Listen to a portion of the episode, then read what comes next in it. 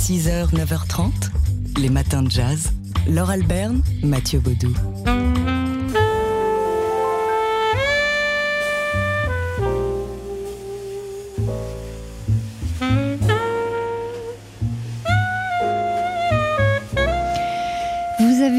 Peut-être reconnu aussi parce qu'il a un son inimitable et également parce que vous l'avez entendu ce morceau dans la playlist de, TS, la playlist de TSF Jazz, le saxophoniste Pierrick Pedron qui fait la une d'un supplément que vous trouverez bah, si vous achetez Jazz Magazine ou, ou Jazz News. Oui, supplément euh, coordonné par les deux rédactions des deux magazines de jazz euh, français pour établir bah, le classement de l'année, du meilleur du jazz de cette année 2021 qui s'achève. Et en tête de ce classement, le saxophoniste donc Pierrick Pedron avec ses New York Sessions et notamment son album 50-50. On attend la suite hein, puisque ces New York Sessions vont donner lieu à deux volumes. Donc pour le moment, il est déjà musicien de l'année euh, donc de la presse euh, magazine jazz.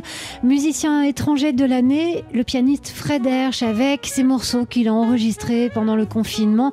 Euh, chaque jour, il proposait, euh, enfin je- je- oui c'était Mmh, chaque jour, hein, chaque il jour, proposait un morceau. Tune of the Day, ça s'appelait. voilà, c'était ça, piano solo. Et euh, à la sortie du confinement, il a choisi 10 de ses morceaux pour donner euh, donc le répertoire de son dernier album. Songs from Home, c'est le titre de cet album de, de Fred Hersch qui lui vaut donc ce titre de musicien étranger de l'année. Euh, la révélation étrangère de l'année, c'est Samara Joy, la jeune chanteuse de 21 ans qui, sa- qui a sorti son premier album. Samara Joy qui avait rencontré le, qui, remporté le concours Sarah Vaughan en 2019. Simon Moulier est le- la révélation française de l'année. Sinon, bah, vous avez aussi une sélection par instrument ainsi qu'une sélection des 40 albums euh, de l'année à ne pas rater selon les deux magazines.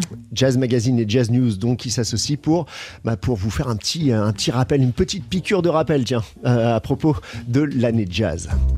6h, 9h30, les matins de jazz. Laure Alberne, Mathieu Baudou. On a appris ce week-end la disparition du compositeur américain Stephen Sondheim, mort à l'âge de 91 ans. Génie de Broadway, titan de la comédie musicale, le compositeur qui a élevé le quotient intellectuel des comédies musicales selon le New York Times.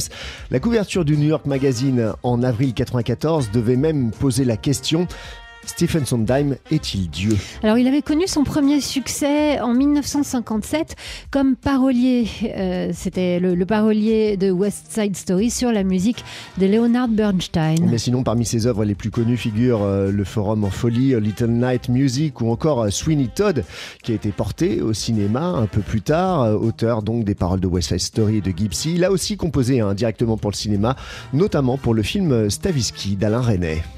Alors, c'est- sa référence majeure, c'était la musique classique, en particulier celle de Maurice Ravel, son dieu musical, dont il disait que l'influence harmonique s'étend jusqu'à l'époque du rock. Et sinon, le tube le plus connu de Stephen Sondheim, si on peut parler de tube, c'est Send in the Clowns, popularisé par un certain Frank Sinatra. Isn't it rich? Are we a pair? Me here at last on the ground, you in midair. Send in the clown.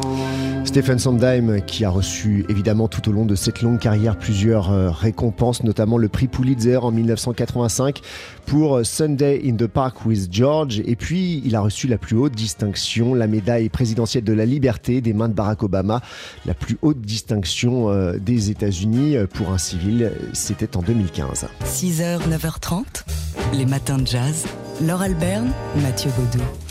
Gros plan sur le nouvel ouvrage de l'écrivain, professeur, directeur du département d'études africaines-américaines de l'université de Princeton, Eddie S. Glodd Jr. Eddie S. Glodd Jr. qui était à Paris la semaine dernière pour présenter donc son dernier essai paru aux éditions du Portrait et intitulé Ici recommence l'Amérique. Il est sorti l'an dernier hein, aux États-Unis sous le titre Begin Again, un ouvrage euh, salué d'ailleurs par la presse américaine, classé numéro 5 des meilleures ventes du New York Times et meilleur livre de l'année par Time Magazine. Alors ce projet, Eddie Glodd l'a entrepris le jour de l'élection de Donald Trump. Il était dévasté par la nouvelle, comme de nombreux Américains, et il a souhaité comprendre pourquoi l'Amérique répétait toujours la même histoire. Sous-titré euh, cet ouvrage Conseil de James Baldwin à suivre d'urgence, il décortique la pensée donc de Baldwin et pour Eddie Glaude, Baldwin était un visionnaire qui voulait sauver son pays. Dans ses romans, il répétait à qui voulait bien l'entendre que toute sa société était basée sur le mensonge. Voici la façon dont les mythes américains fonctionnent. Nous nous imaginons à l'image d'une ville resplendissante au sommet d'une colline et comme étant au fondement de la démocratie. La réalité, bien sûr, c'est que tout ça s'est fondé sur une profonde laideur le génocide des peuples indigènes, ensuite l'esclavage. Tous deux assombrissent vraiment le pays. En outre, ce que Baldwin appelle le mensonge, c'est que les gens qui ont fondé ce pays savaient ce qu'ils faisaient. Ils pensaient donc fonder cette démocratie. Mais ils avaient aussi des esclaves. Parce que si ces esclaves n'étaient pas considérés comme des êtres humains, aucun crime n'était commis. Donc Baldwin dit en 1964 que ce mensonge est la base de nos conflits d'aujourd'hui. L'écrivain euh, américain Eddie Glaude au micro de Juliette Ballan euh, à propos de son ouvrage Ici recommence l'Amérique, conseil de James Baldwin, paru aux éditions du Portrait dans une traduction d'Hélène Cohen et Isabelle, Elisabeth Sensé. Les matins de jazz.